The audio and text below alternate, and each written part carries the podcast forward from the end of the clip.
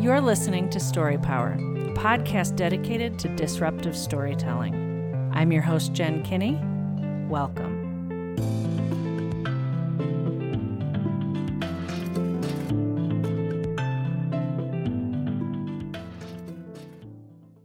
Andre Henry is an award winning singer songwriter. He's also an award winning writer and sought after speaker on the topics of racism and building nonviolent movements for social progress. His message can be summed up in a single lyric It doesn't have to be this way. Welcome to the show, Andre. Thanks for having me back. Yeah, I'm, I'm excited that you're back. You are actually yeah. one of my favorite people to interview because I just have to ask a question or two and you go. And it always works out where, like, I'll have a set of questions together for you, and you're probably the one person that I do this with because usually I just show up and I'm like, hey, let's talk and all of this. But I'm like, no, I need to think about this ahead of time with Andre. and when I do that, you manage to go ahead and, like, answer my question without me even asking it. So I'm like, all right, this is good. This is really good. You know, that's not the first time I've heard that actually. I believe it. Seriously. I mean, even when we were talking in Twitter space, I was like, damn it, he's doing it again.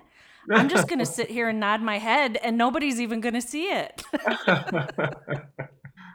anyway, so a lot of people who follow me probably follow me because of the podcasting that I did was speaking of racism. Um, and a lot of people who are listening probably follow you as well because they know you from your voice and what you do in your work in racial justice. But today, yeah. I want to focus on a different aspect of your justice work. And I'm really mm-hmm. excited mm-hmm. about the music that you create and, and how yeah. you are developing your voice in that. And I would love to hear about the new song that you're going to be releasing soon. Yeah. Um, so yeah. Um, so we're we're just putting out uh, a song called "It Doesn't Have to Be This Way." It's a remake of you know of the song "It Doesn't Have to Be This Way" that I put out in 2017. Might have been earlier. I think it was 2017. I put out the original version of "It Doesn't Have to Be This Way." I wrote it doesn't have. I wrote the original. It doesn't have to be this way about the refugee crisis that was going on at the time, uh, the migrant crisis, and um, and also just kind of like a statement about social injustice in general.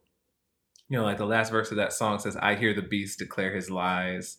See all the people with flags held high. I hear the world descend in fire, but it doesn't have to be this way.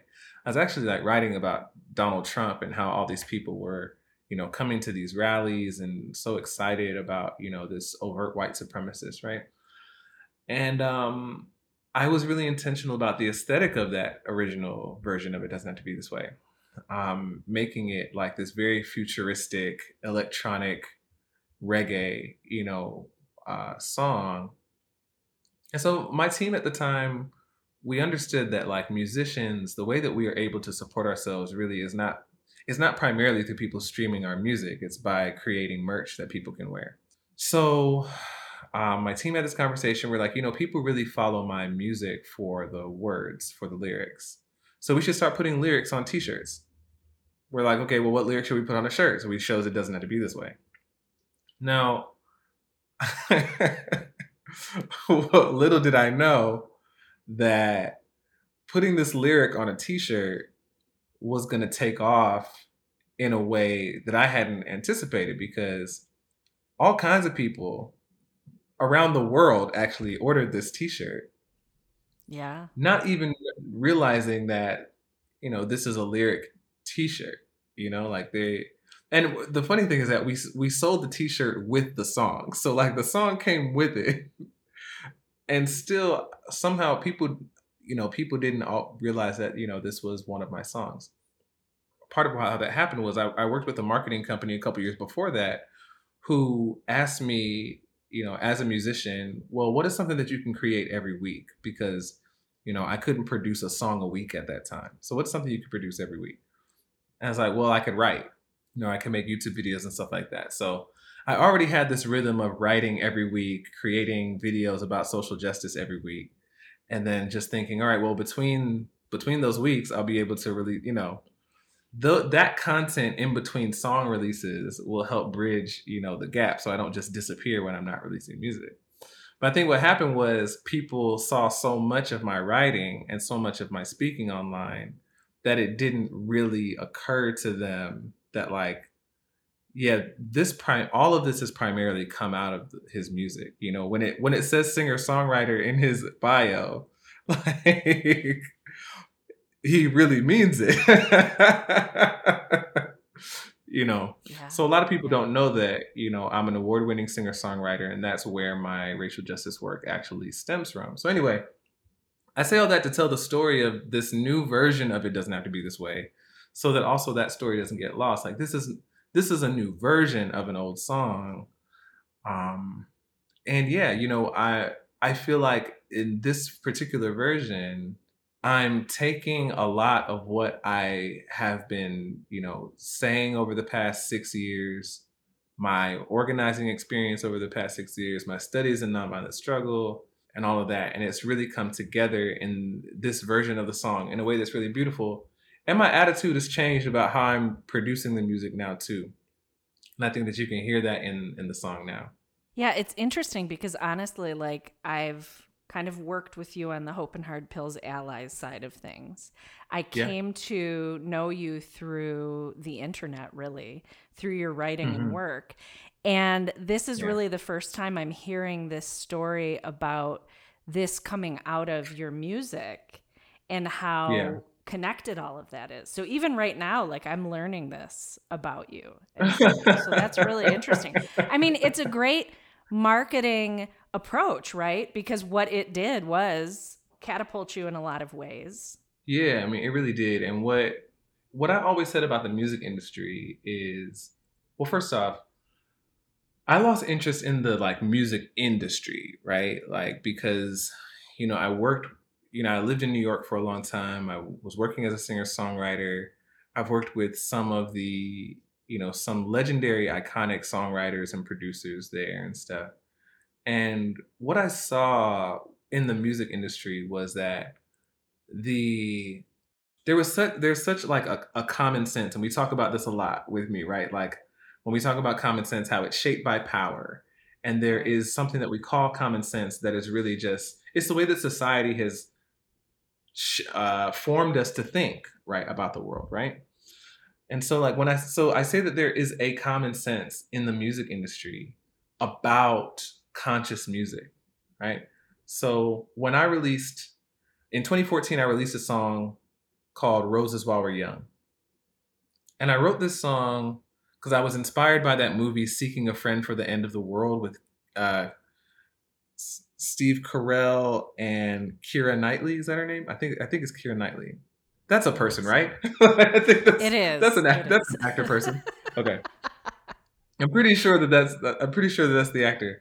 And you know that movie was all about how you know in 2012 there was all this stuff about the Mayan calendar and you know the end of the world, December 25th. So I write this song called Roses While We're Young, imagining like what you know if if I was writing a song to my loved ones that I wasn't going to get to see before a meteor strikes the earth, what would I say? So I wrote the song called Roses While, While, we, While, While We're Young. And I had a manager at the time, and we put out Roses While We're Young. The music video got like a hundred thousand views, like within a week or something like that. It was it was crazy. It was like the the most engagement I'd had on anything I put online. Um, so fast forward a couple years later, um, Eric Garner is killed in, in New York City, and I was living there at the time. So I write this song called America about you know, systemic. I mean, at, at the time, I didn't even know the term. I oh, wait, I barely knew the term system, systemic racism. This is like 2015, right? Yeah. I think I just heard the term systemic racism the year before, but I knew I knew that what happened to Eric Garner could happen to me. I knew that it was more likely to happen to me than my white friends. So I write the song called America. It's not a very good song. That's why it's not on Spotify. but, but but I wrote it. And I talked to my I talked to my manager about putting this song out, and she said, "Well, if you put this song out after Roses While We're Young, then you know um, you're going to become the serious issues guy." and I realized that at the time, like that was like a problem for her, right? Like, right, right. like to her, that would not have been a good thing. Mhm. And I still hadn't had like the moment where I said, forget this. I'm going to talk about racism with my every waking breath. That wouldn't happen for another year.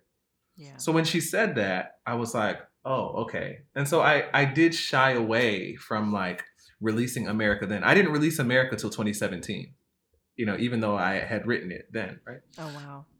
So uh, there was another guy that I that I used to run into on the music scene in in New York, and he claimed that he was a ghostwriter for R. Kelly and Britney Spears and all these other people. You know, everybody. It's really easy to claim you're a ghostwriter for like major celebrities because like how could I prove you wrong, right? So anyway, he claims that he's this, that, the other, and he's one of those guys who like has all this unsolicited advice. Every time he sees me, he like wants to tell me like how, what I should be doing and how I should be doing it.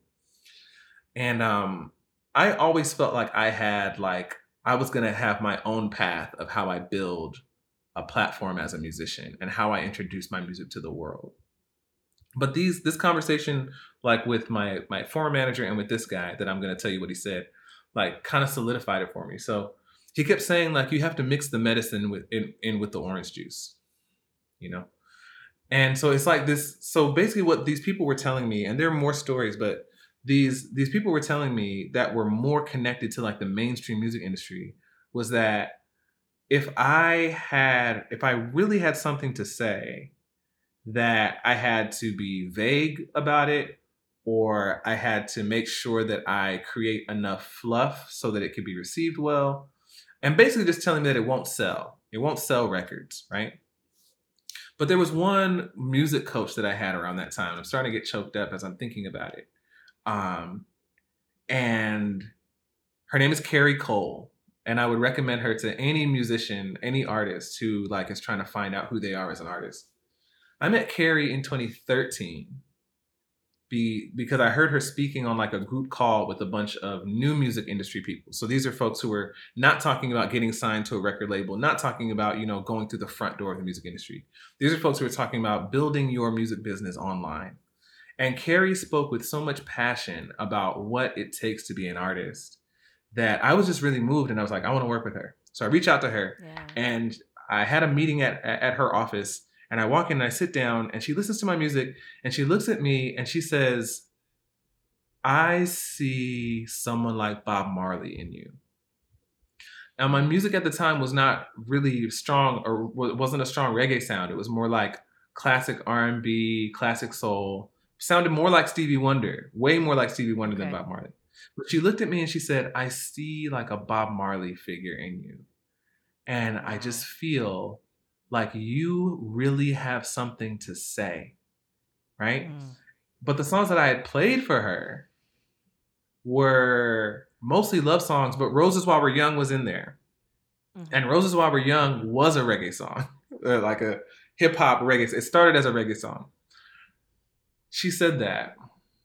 And by um 2016, I think it was, yeah, by 2016, I had started saying to myself, if I'm going to get into the music industry, it's going to be through the side door, not the front door. Because going through the front door means all of this, like dealing with all these corrupt politics. It means jumping through hoops. You know, when we talk about like, when we talk about social justice and like, you know, Me Too uh, stuff like that, like there, there were people who, you know, were trying to tell me like, you know, or basically, you know, there, there are people who trying to like see what they could exploit basically right? How could they take advantage of of a young artist that's trying to make it? So i said i'm going to go through the side door.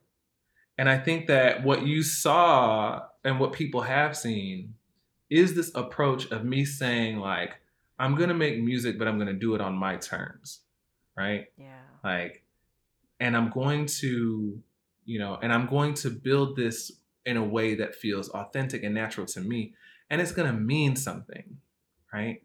So i had this political awakening in 2016 when i watched philando castile bleed to death on facebook live.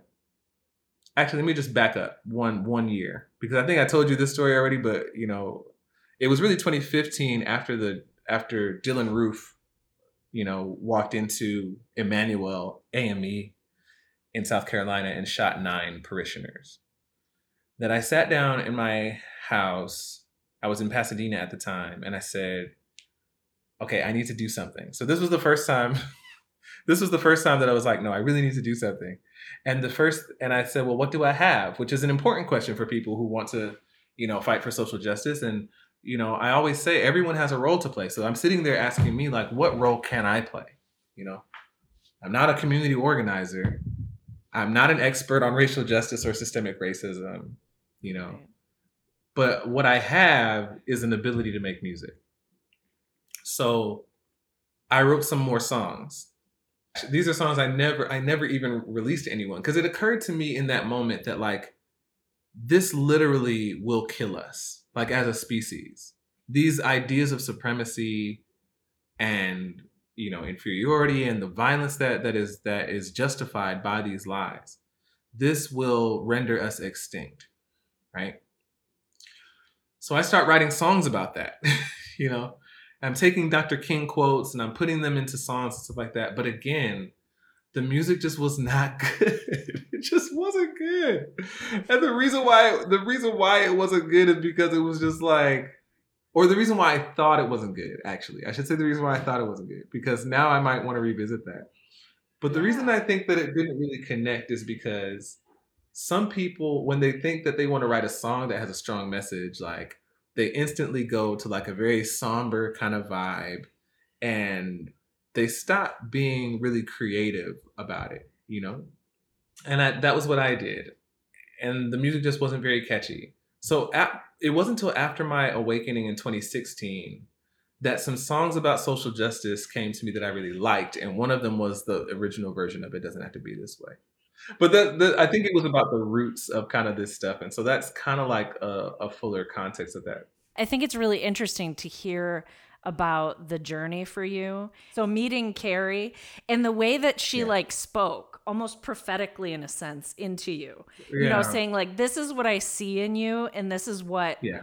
I see you using your voice for. I think that's really cool. Let me and I, that. And I think that yeah. can point that can connect us back here too. Is like when she said that, I started crying because yeah. my first influence so, my first influence in music, or the person who convinced me that I wanted to do music professionally, was Bob Marley.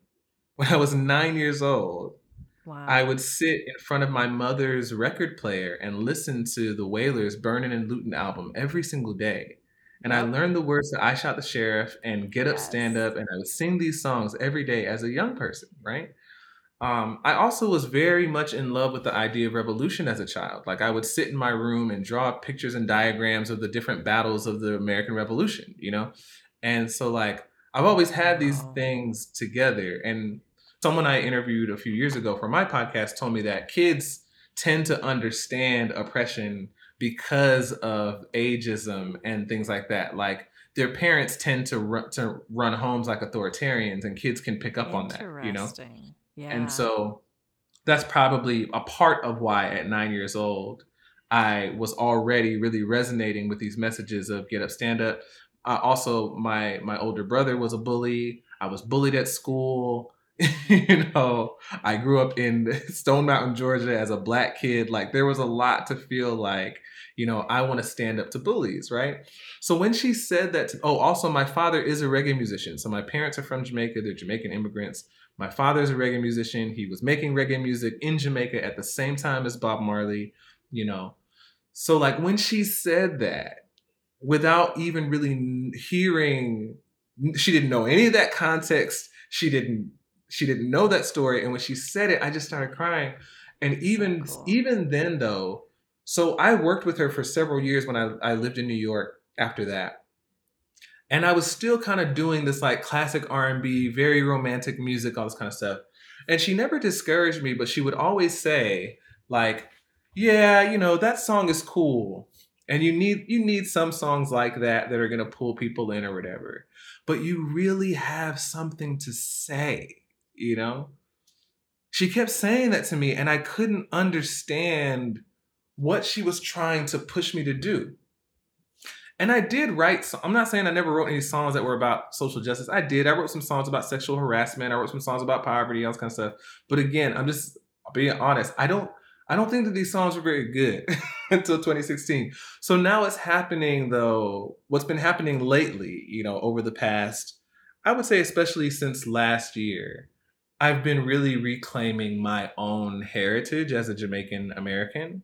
Yeah. Which I've always been proud of, but really, really like speaking patois with my family, spending more time on the island, listening to more reggae music. And I've been challenged by people close to me to like just really lean in to my family's heritage, which includes mm-hmm. reggae music, because my father is a reggae musician.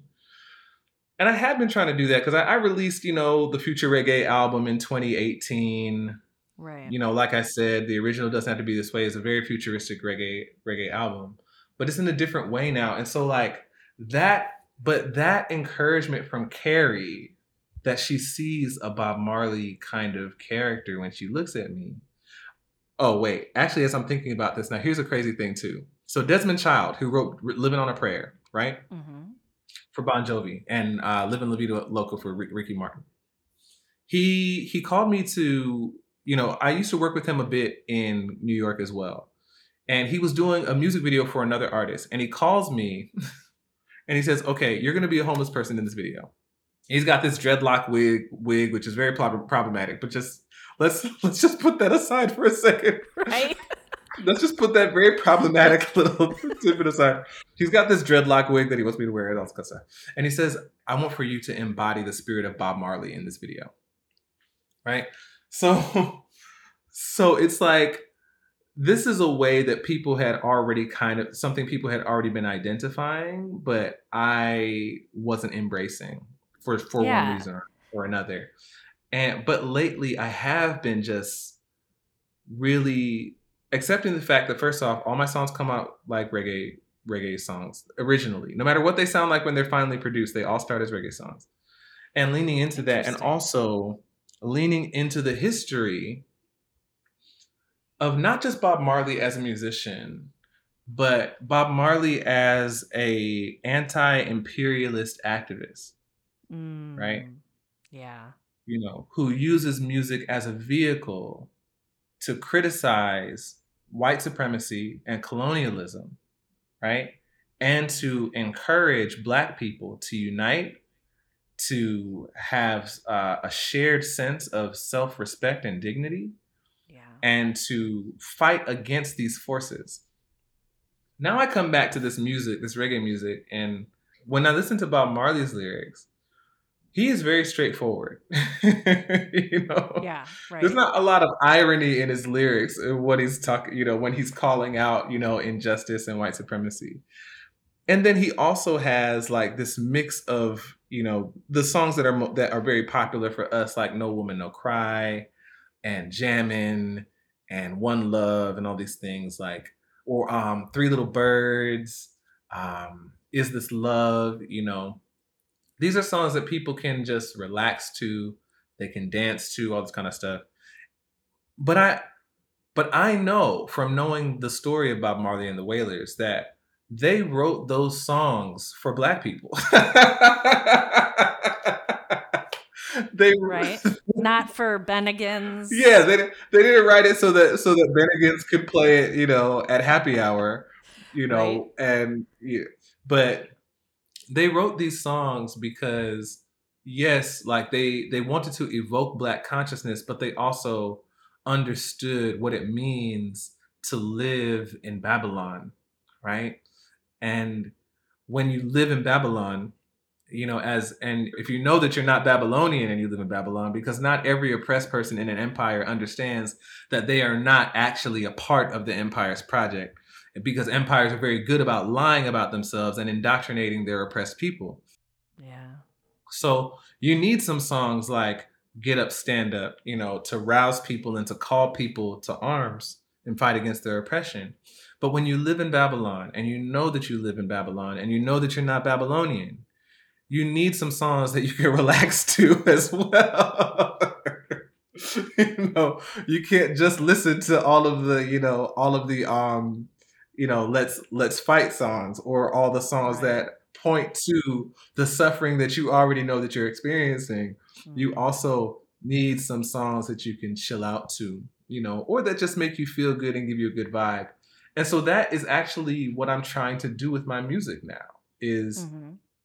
to have some songs that have more songs that are, you know, directly teaching about social justice, exposing social justice, social injustice. But I'm also thinking about like our friend Tina, like when she goes to sit by the pool or to go do yoga by the pool during the day like what does a black woman who is a black queer woman fighting against racial racial in, injustice what is what is a song that they want to play for themselves because that's my service to other black people you know yeah, yeah especially black people who are in the struggle I have a question for you, something that I'm thinking about, and I, it kind of goes back a little bit. But you know, you're talking yeah. about there's this evolution that you have been through musically and personally, professionally. And I'm curious, like, what do you think caused tension for you in fully embracing who you are, in fully embracing your Jamaicanness and your family heritage and yeah. the music that was essentially like given to you yeah. in a sense? Yeah, and there's a lot that goes into it, and I think that these are this is an example of like the personal is political, right? So you have there there's several factors. One is that there are some Jamaicans who feel like if you're not born on the island, then you're not Jamaican, right?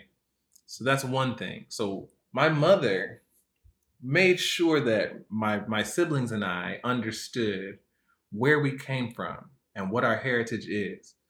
We went back to Jamaica every two years, every other year, you know, throughout my childhood.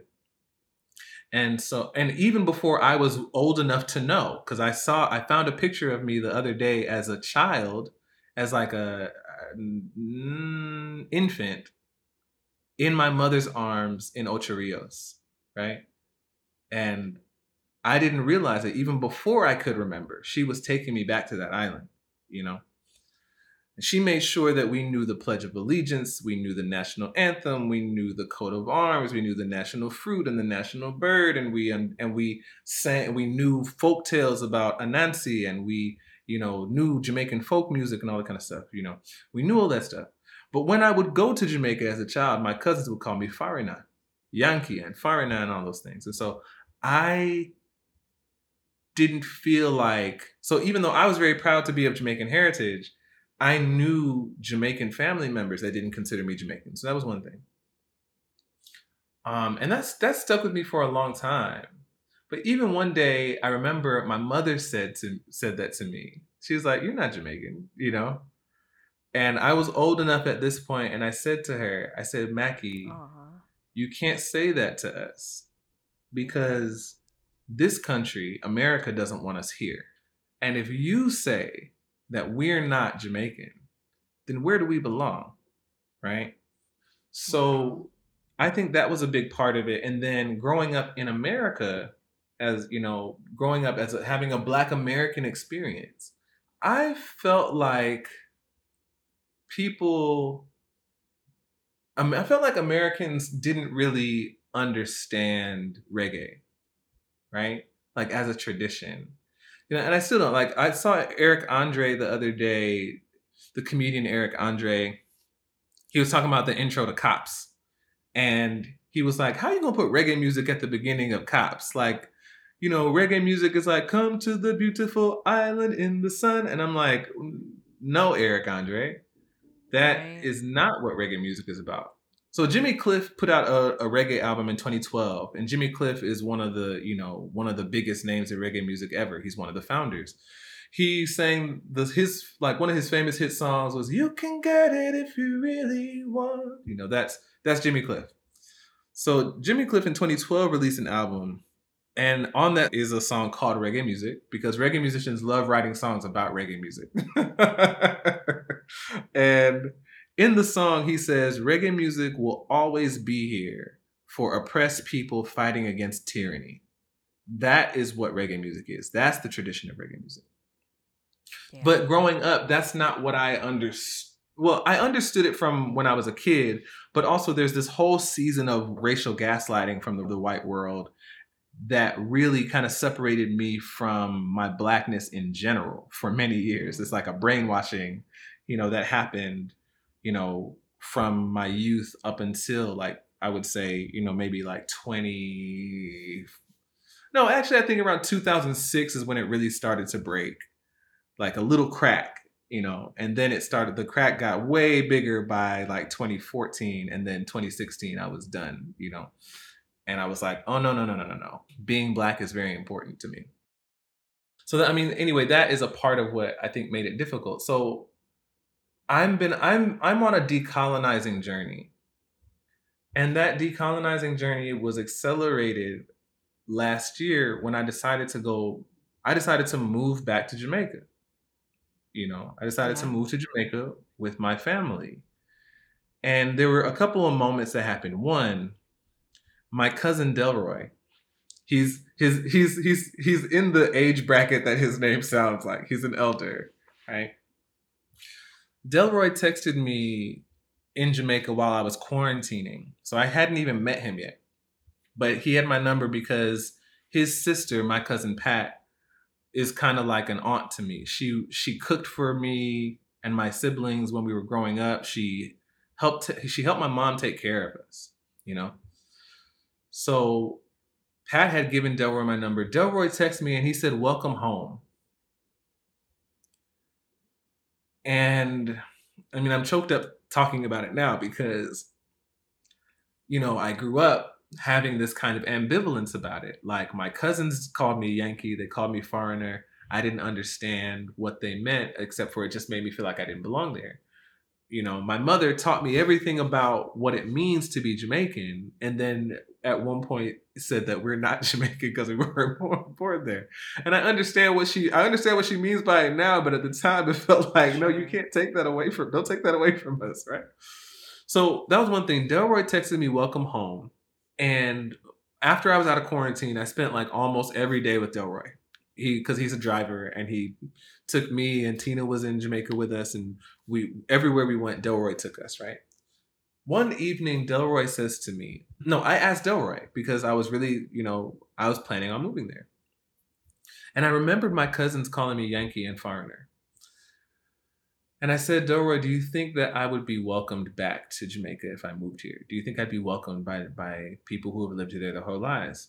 And he said what you mean, man? he said, What you mean, man? You're Jamaican. You're Jamaican. You can go you can go to you can go to immigration and get your Jamaican passport now. You can do it today. Amazing. He's your your mother born here, your father born here, your grandmother born here, your grandmother born here. You're Jamaican. And that was like a really that was a really um, that moment meant a lot to me. So I started asking my dad if I can just speak in patois with him from now on because I wanted to, you know, I want to blend in. You know, when you go back to Jamaica as someone who's part of the diaspora, you know, the way that you walk, the way that you dress, the way that you talk signals that you know you didn't grow up there. you know. Um. So my dad and I, uh, so I asked my dad if we could just speak in patois from now on, and he agreed. So one day I'm talking to him, and he's and I'm I'm asking him the same question as Delroy, and he said, he said, Chooch, when them call you foreigner, them not tell you say that you no belong there. Them I tell you, them, cause when them cause when them see a German, them not say, oh, them not call German foreigner, them call him German. And when they see a when they call a when they see a Englishman, then they call him foreigner, they call him an Englishman, they call him British. But when them call you a foreigner, what they must say is that you are one of we, but you did born a foreign. Right? So basically what he said is that when they call you a foreigner, they're saying that you are a Jamaican that was born in another country. They're not saying that you don't belong there as a Jamaican. So that was a huge lesson. And in in chatting with because when we when we when we talk about patois, we don't we don't speak patois in Jamaica. We chat patois. So when I so when I chat patois with with with with my dad, he said, Andre, for chat patois for with freedom. And I didn't really understand what he was saying, but the more that I would chat patois with him was the more that I understood that when he says that to chat patois is our freedom, that we're literally, first off, it's one way that we're connecting to our ancestors. Because in patois, patois is a mix of African, several African dialects and wor- I mean words from different African languages, Spanish, and English, right? And this is the language that people who were oppressed by British imperialism, which is the same imperialism that established 13 colonies and you know that America was based on, right? That these these these these black people who were oppressed by the British Empire in Jamaica, this is the language that they spoke. And they they invented this language partly, you know, I, I don't like it when people say that our ancestors they spoke patois because they couldn't pronounce the king's English or the queen's English. I don't think that they wanted to. I think that they invented yeah. a language in their brilliance so that they could communicate with one another. And that is what empowered them to, you know, plan revolutions right under their oppressors' noses. Right? So when we're and and by the way, you know, when we talk about this, like it's it's it was white arrogance that convinced the colonizers that the slaves were stupid because they couldn't speak the king's English, but they didn't think of themselves as stupid for not being able to understand patois. They didn't even bother trying, right? Of course. So when I chat patois with my father, and he and I, the more that I chat patois with him and my cousins now, and and all that, is the more that I understand that, or the more that I feel. Like every time that I completely mangle the language that the colonizers tried to tried to force on my ancestors, that this is an act of liberation. Um, Frantz Fanon says that the more French an Antillean speaks, the more white he becomes in his uh, book. I think it's The Wretched of the Earth. No, it's Black Skin, White Masks. He's, because he's from he's from the Antillean Islands and you know they were colonized by the French. So he said the more French that an Antillean speaks, the more white he becomes. Because with that language comes a worldview. There comes a logic about how we process the world. There comes yeah, there's a logic that comes with the language. And so, like, as I speak patois, chat patois, you know, I started to feel like, oh, wow, there are all kinds of questions about what does it mean to be an intelligent person, right? What does an intelligent person sound like, right? Um, do they sound British, right? And do they emulate, you know, uh, these kinds of norms of white imperial culture? All that kind of stuff was just packed into me learning to speak patois. I started, I started waking up in the morning and my inner monologue was in patois and I really, it really freaked me out at first because I was like, I was thinking in patois now and translating into English. And I, it started to occur to me that there is a version of Andre that is completely free of all of the stipulations and expectations that this anti-black world has put on him, right? The person that they were trying to shape me into being and and yeah. and force me into being, right? There's an Andre that is free of that stuff. And the more patwa that I chat is the closer I'm getting to him. Right? All of that is kind of tied into this question for me, you know, um, about that journey. I'm on a decolonizing journey and a part of my embracing my roots and embracing this tradition, this tradition of Jamaican anti imperial music, is a part of that decolonizing journey for me. Right. And another part of that decolonizing journey is also refusing to let white people commodify me as their anti racist concierge. Right. Their anti racism concierge. Right. So, so I'm going to continue to do what I've been doing. Right. And that is you know, calling out white supremacy, organizing against white supremacy, you know. But it can't be that we do this in a very white way, which is, you know, to professionalize it and make it linear and, you know, to streamline it for your consumption, you know. like yeah, like all of that. I mean, some of that is a part of it because it makes it easier to digest.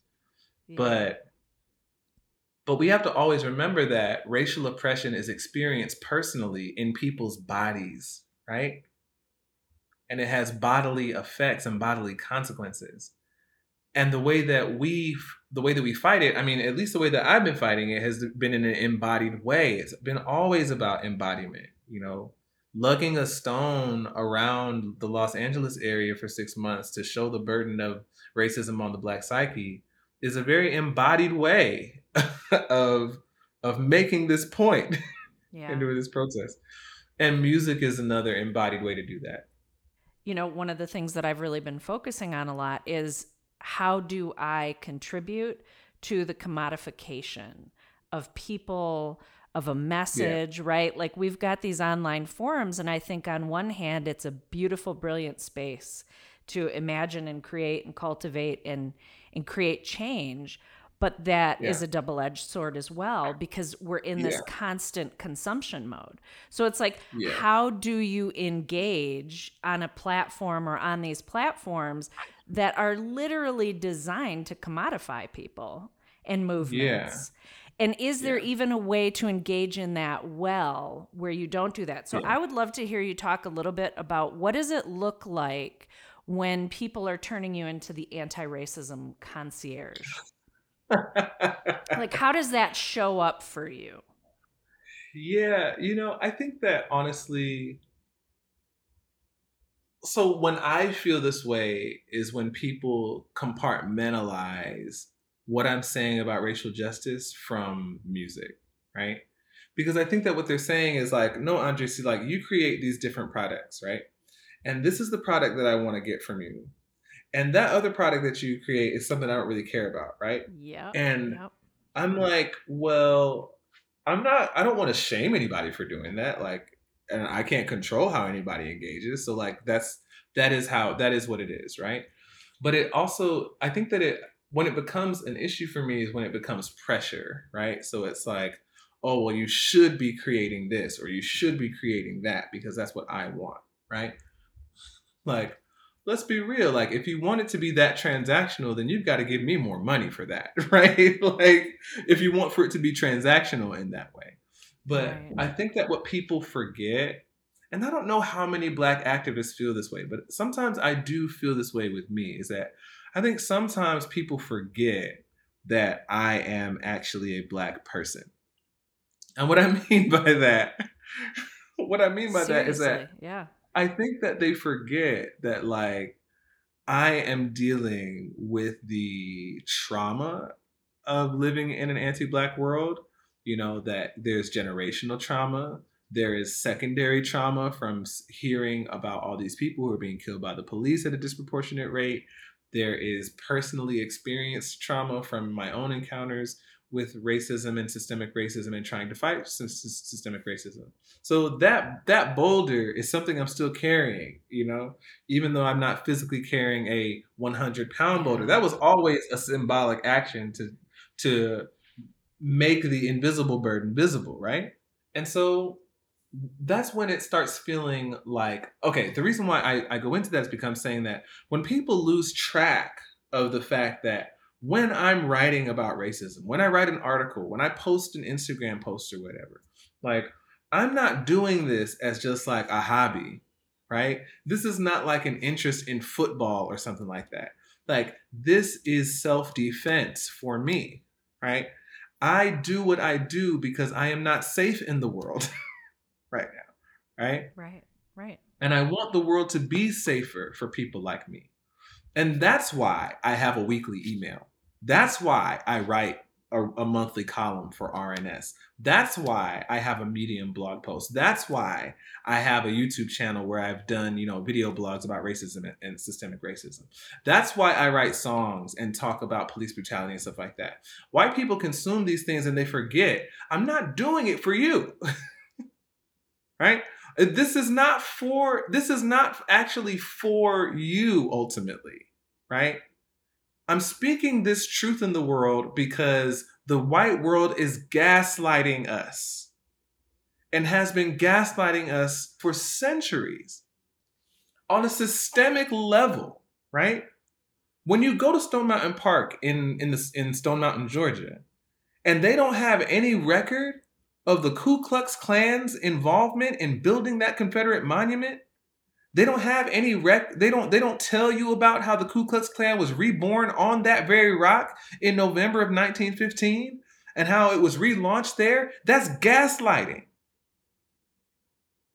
When when the president of the United States is calling, you know, calling majority black countries shithole countries and saying that the people in Charlottesville who march the streets with tiki torches chanting Nazi slogans are very fine people and trying to both sides the issue. And everyone's sitting around here talking about, well, how do you know he's racist? Is it really racist? It's gaslighting, right? Mm-hmm. Yeah. So when I stand up and I post on Twitter, America is a racist country, it's a fundamentally racist country on a hard pill meme, right? That's me fighting back against the gaslighting that's being put on me and other people that look like me, right? The fact that white people and not the, the fact that white people benefit from me doing that is a side effect, right? And it's it's like it's collateral benefit. You know? Well, it's you know something that I've learned in the last couple of years is in our capitalist mindset and approach. A lot of times, white people in their consumption of this stuff, they almost look at anti racism as a way to self improve. It's like, this is my self improvement yes. work, right? And this yes. is something that's all taking place in the head, and it's not because it's not embodied, it's not taking right. place in a person's literal lived right. experience. Right. And so, so I think that, I think that when people approach it in this way, right, like, I know that you're getting something out of it, and that's great. That's fine, right? Like, I, I think it's great that you're getting something out of it. But also remembering that the point is actually not that I create something for your consumption. Right. But that there are still people like me who, even if there weren't thousands of people following me online, if there weren't graphics and there wasn't well produced content, even if I just went out on the street and I yelled this from the sidewalk as loud as I can, that this is a necessary activity for people who are being psychologically, you know, attacked in this way all the time, right? Mm-hmm. And I I wonder how that attitude might also change the way that people support different artists. Because when I talk to yes. Nikki Black, who is a black, brilliant black womanist, you know, uh, educator, anti-racism educator, but Nikki Black is a poet. And if there were no white supremacy to fight, Nikki Black would be writing more poetry and doing more poetry performances and all that kind of stuff, right? And she wouldn't be writing poetry about, you know, the struggle and being a black woman and white supremacy and all that kind of stuff, right? Do people think MLK wanted to do what he did? No. Do you no, want to be likened to MLK? Yeah, you know? he didn't. He didn't want to be. He didn't want to do that, but he had to, mm. right? And I think that if people kept that in mind, then they might show up for black black anti-racism educators and activists differently, right? Because right. you know, so when somebody says like, "Well, I'm here for this content," you know, you know that they're taking for themselves, it's like that's fine. And at the same time, how can you show up to support that person who right. is taking their time and energy and money to fight against a to fight against a system that is out to kill him right, right. and this is something that i want to talk about a little bit yeah. so you know with the boulder like for people who are listening there was a point where when you were carrying this boulder around there were people who started offering to carry this boulder around for you right Yep. Um, mm-hmm. So so how do people like? I was having a conversation with somebody the other day um, for another yeah. podcast, Sundari Malcolm, and she talked about how like because she's in the yoga world, and she was talking about how you know a lot of white people in the yoga world will be like, I just need to chill and relax and not get caught up in the negative, and she's like, no. That's what I need to do. And if you want to be an accomplice in this work, you need to get your ass on the ground and you need to do the work so right. that I can chill and meditate. And so it just reminds me of that. Like, how do people support your work? How can people support your work? Um, so I think that like I'm fortunate to have several people in my life and who follow me, who are like a part of, you know, who are part of the Hope Club, you know, that understand like the toll that the work takes on me and you know they are they're involved so this is where we i think actually this is where we kind of hit back on the capitalistic part right yeah. i have wrestled with like what are what are actual models that could be used that are not this kind of highly transactional capitalistic commodifying you know um, system. And i don't have a full answer for that. Like i have not fully conceived of some kind of relationship that can exist within this capitalist structure that we live in that completely defies it you know? And anyone who has that i mean i'm welcome to, to have that conversation with them. So i had to make a decision or this is the decision that i felt like i had to make a couple years ago where i said okay well i have to work because that's how our society is set up right i, I need money to live, right? And I could I could make money doing something that I hate, right? I could I could make money doing something that is unethical, right? Or I could figure out how to make money to do the work that I actually am passionate about and is meaningful and is ethical. I don't I don't see any version of my life where I'm not fighting against racial justice. I think that that is what I'm doing now. And even when I think, well, I, maybe I can just like stop doing this because it's so exhausting. Like it bothers me, right? Again, I don't feel safe in the world. And for if we're, when we're talking about trauma, oftentimes it's fight, flight, or freeze, and I am in fight mode right? But I thought about the Apostle Paul because the Apostle Paul also felt very driven, like to deliver this message about Jesus, you know, to the world. But the Apostle Paul also realized that he had to make money, right? And so Paul made tents sometimes, right? Like he he he put together some tent making business so that he could fund himself movements need money because we live in a system that where you know if you don't have resources you can't do anything actually i'm making my way through dr king's book why we can't wait about the birmingham campaign because i'm really trying to like master the civil rights movement i really want to dig deeper into the details of the civil rights movement and i just read the chapter last night where he and the SCLC called a meeting in New York City at Harry Belafonte's house or apartment, sorry. And Harry Belafonte raised $75,000 that night for the Birmingham campaign. And uh, Dr. King says that he would sometimes be on the phone with Harry Belafonte two, three times a day, figuring out how he could support the movement. I bring all that up to say that, like, I decided that my version of tent making was going to be um, creating more music and more of kind of like this lifestyle stuff, you know, around what I'm doing. Because the work that I do on the ground for racial justice, I don't post about that stuff online. It's a security issue. Yeah, exactly. So I, don't, I don't post what I'm doing and who I'm doing it with and all that kind of stuff. But I'm deep into that, you know, I'm deep into that stuff.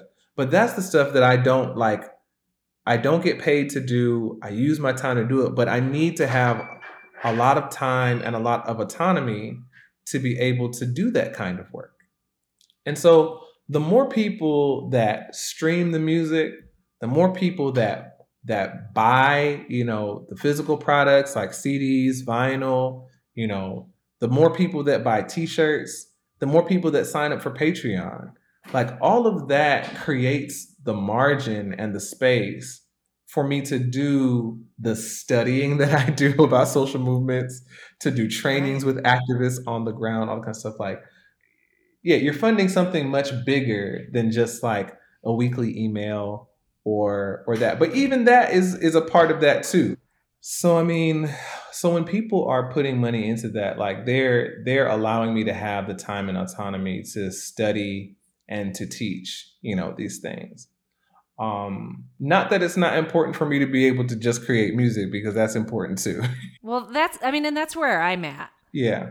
Yeah, just like listen, Andre needs to make music. So also, yeah, like I, I want just listening to you talk about your story and the impact that it's had on you physically and emotionally, right? And knowing so many other people as well and seeing that, it's like I want to just celebrate and support your joy and doing the yeah. work that you love to do in all of its forms, yeah. in all of its capacities, yeah. and without the desire for an exchange you know like i if, right. if you don't send out another email if you don't post another thing to hope and hard pills like that's okay. That's where i am though yeah. right? And that's where i would like other people to get to to be able to understand that this is an essential part of resistance work as well.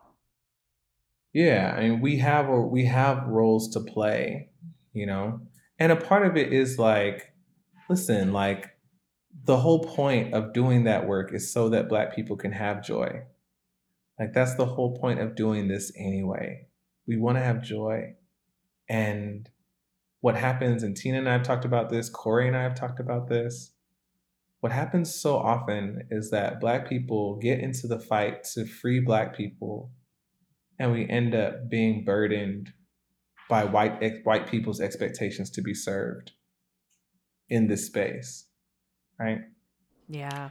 So, I mean, I do think that it is important.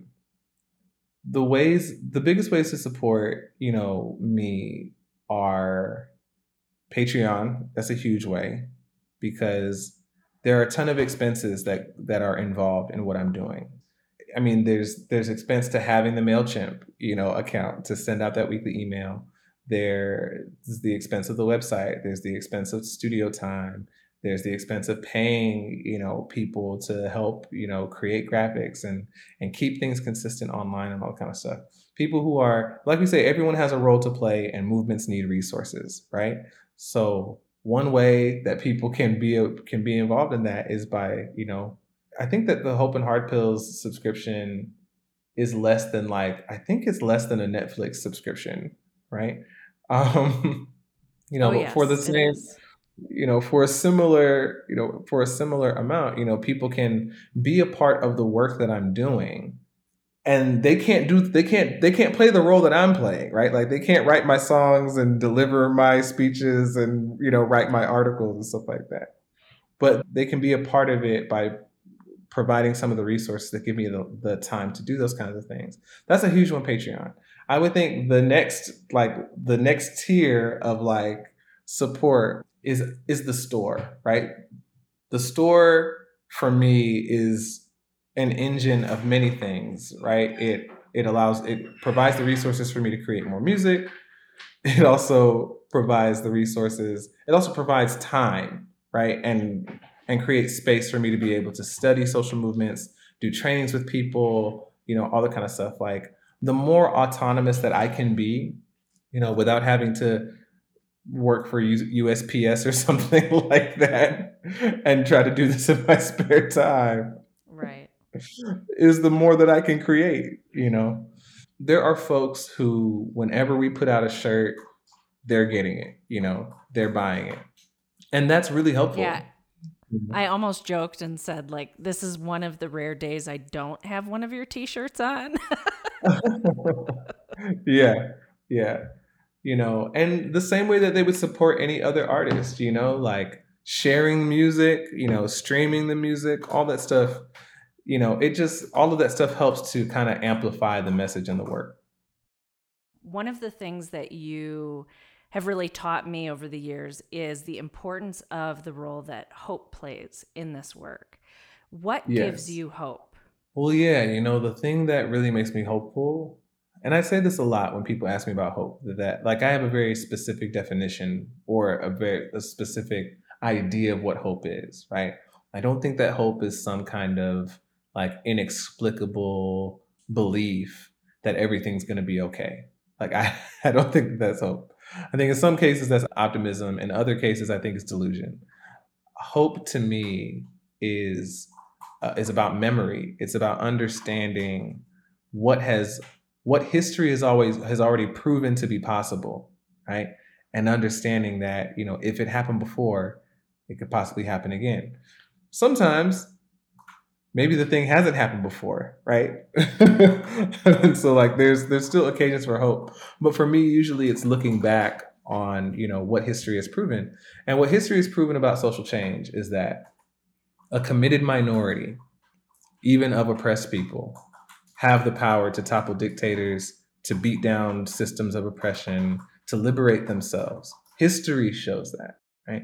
That's the thing that makes me hopeful and keeps me hopeful, right? And I, because I understand that it only takes a few of us, about three and a half percent of the population, it only takes a few of us to make huge changes. Like that is the thing that keeps me going. So within that context, one of your passions being the power of everyday people, right, to change the world. What do you see as a major block for people to get off their asses yeah. and do? And and how would you like, what do you think is most empowering for people? I think that people just really don't know these things, right? Like, people, I think more people would be active if they felt like they had clear direction, you know? And if they felt like they, and if they knew, like if they were convinced of the power that we have to do these things together. I mean, I didn't know these things. And before I knew these things, I also wasn't very active, you know? and then once I started like reading about social movements and reading about, you know, yeah, re- reading about uh, people power and all that kind of stuff, you know, I was convinced. I mean, to to to a degree where now I feel like if I'm not active, then there's something unethical about that because I know how powerful, you know, we are.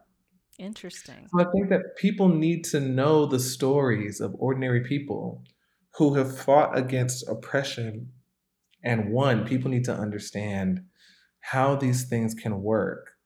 And I mean, I've seen in my own in my own work that people tell me like they're more active because they heard me speak on the next question or they heard me speak at a rally somewhere or they you know they're on my email list and they've gotten involved in all these different things but here's what i want to say to that too i'm not the only i mean I'm not the only person who can just tell people about the three and a half percent rule and tell people about the social view of power, the pillars of power, stuff like that. Anyone can do that, right? And so, you know, right. people who are listening now, you know, you know, I would say like read, you know, or watch a documentary or something about these stories, you know, the civil rights movement and all these other movements, and tell people, talk to people about them, you know. Who inspires you? Ah, uh, yeah, so many people inspire me. Um, I mean, Bob Marley, we've talked about him a lot, but right now, like I would say, like he is really inspiring me again in a way that I hadn't expected him to. You know, I'm seeing how like his his passion for music and his really his gift for music and his passion for black liberation have intersected in a way that's been really beautiful and has changed the world you know. It's influenced you know an entire yes and it, it brought reggae to the main stage and not just that but like these messages of of um i guess hope is the word. Yeah this like hope and revolution. So he's a huge influence he's a huge um inspiration to me right now um i also think of like you know there're just a lot of really amazing activists and organizers in the world that are that are you know just doing great work too that really inspire me right now. Awesome. Now I want to go back to your music because there were some things that you talked about in the Twitter space that I don't know if you want to talk about here about some of the verses of your songs. Yeah.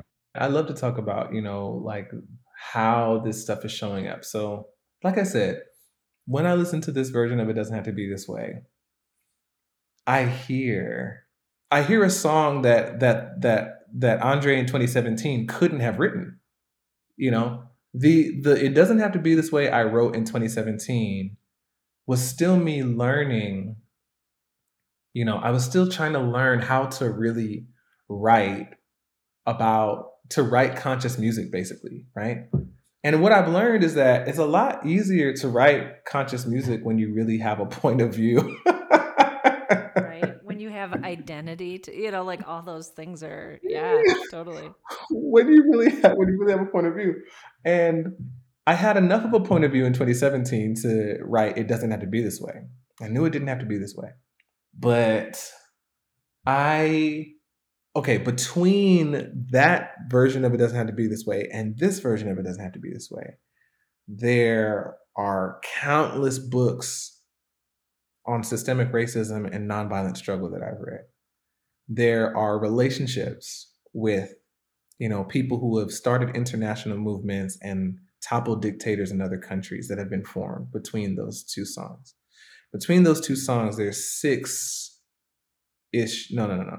There's five years of organizing direct actions and planning campaigns and working with people on the ground. There's there are there are marches in the streets in the wake of you know police killings.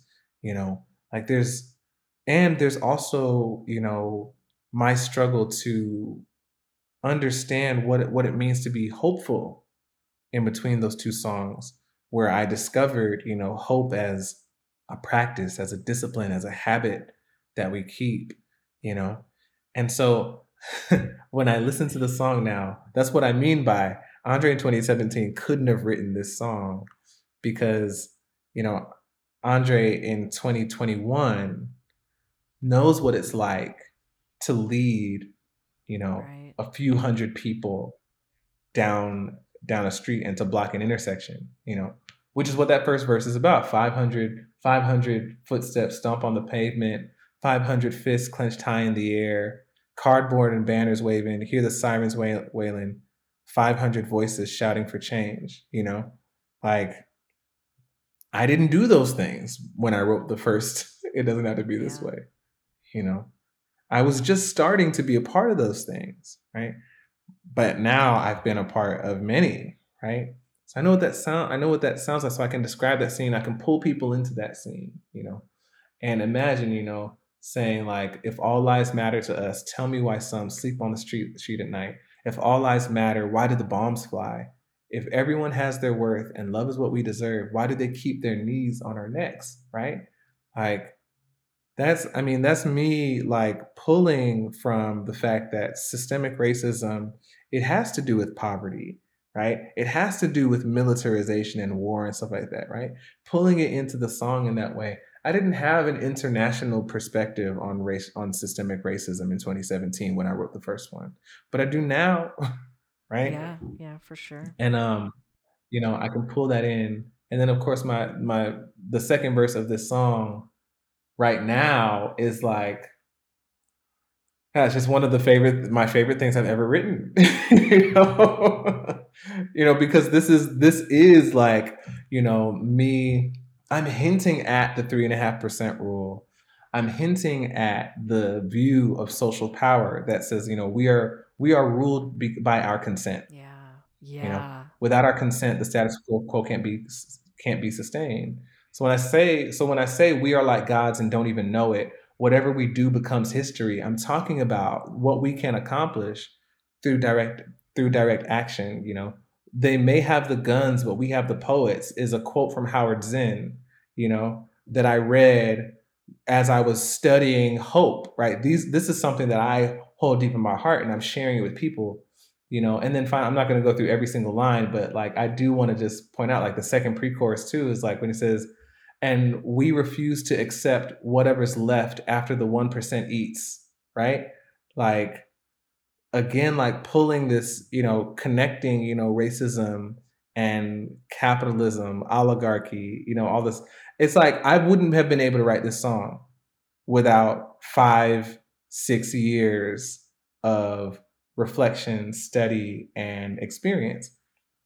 So that's why I'm so excited about it. I'm excited to share it with the world. And also, I'm excited that people who've been following me and people who will follow me now also like they can share this with people and it's not going to feel like a lecture or something like that. Right. Like it's going, you know, my, like this is a fun piece of music that has a lot of meaning.